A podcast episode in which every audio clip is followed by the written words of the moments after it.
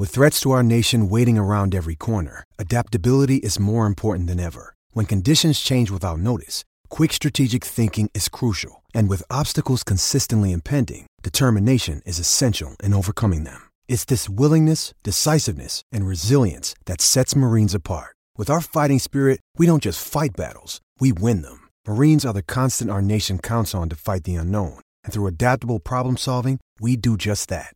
Learn more at marines.com. Want to witness the world's biggest football game? Head to iCanWin.com.au, predict Australia's score with a crystal ball, and it could be you and a friend at the FIFA World Cup Qatar 2022 semi finals, all thanks to McDonald's. Maccas, together and loving it. TNC's apply. Let's go and talk some Tasmanian racing, tasracing.com.au. And Matt Reid's joining us. Morning, Matt. And what a big day it could be in Melbourne for Tassie horses. Yeah, absolutely. We've got a, a few to follow there. Of course, Mystic Journey and Still a Star. Nobody missed them last start, and we'll be hoping that they can at least repeat the dose or, or go one better. And I note they've both had a bit of market support, Andrew. They have, and uh, no surprise given. But I will say this Rose of Kingston is a crackerjack race. There's a couple that have come over from Adelaide, and there's a few new ones on the scene. But you couldn't miss, as you say, the finishes of Mystic Journey or Still a Star, and and I know Bill Ryan uh, gave the gave her uh, still a star a little bit of a jump out on Monday, Tuesday.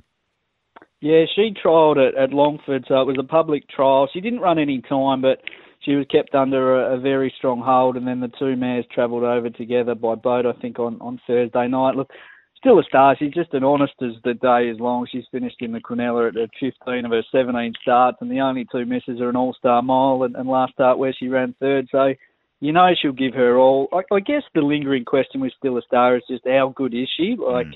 her two biggest wins so far have been at listed and Group Three level, but she's still on the rise. Whereas if you look at a Mystic Journey, she's a, a proven Group One winner, albeit that was a few seasons ago. And I guess the soft track, soft six track's probably not perfect for Betty. Uh, and she, to be honest, I think she might even be a little bit over bet today, just because she was three wide, no cover against the pattern first up, and that's actually how she, she needs to be ridden. Her only win in the last two years was in the Stocks Stakes at Moonee Valley. I think mm. it was about September, October last year, where she was three wide, no cover as well. So barrier seven's not ideal for her. I think Luke Nolan's task will be to try and make sure that she can get clear air, but look, they're both uh, they're both right in the mix for, for the race. And a little bit earlier in the day, Andrew, we've got one at the other end of the betting market. Uh, Yashi Nishitani's taken one across to the Edward Manifold. It's actually a horse I black book from a Devonport maiden, Clara Karen.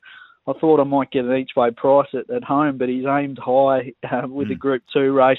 He's looking for a big track, so she'll go around at $300 and, and probably for a reason, but she's one to keep an eye on for when she comes back to Tassie for our three, three-year-old features back here. Righto, that's race three, number 15, if you want to play something out of Tassie at big odds. And there's no, oh, pardon me, there's no thoroughbreds this weekend, but night racing is back Wednesday.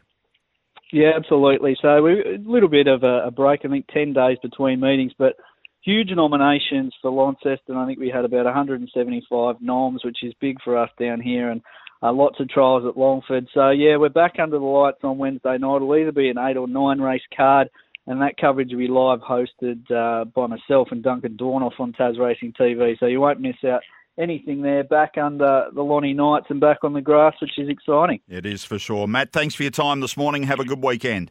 Thanks, guys. Good luck today. Matt Reid there, and you can check out more about Tasmanian racing by going to tasracing.com.au. And Wednesday night, all the form will be there on the uh, Tuesday as well. Night racing right through the spring and summer at Launceston.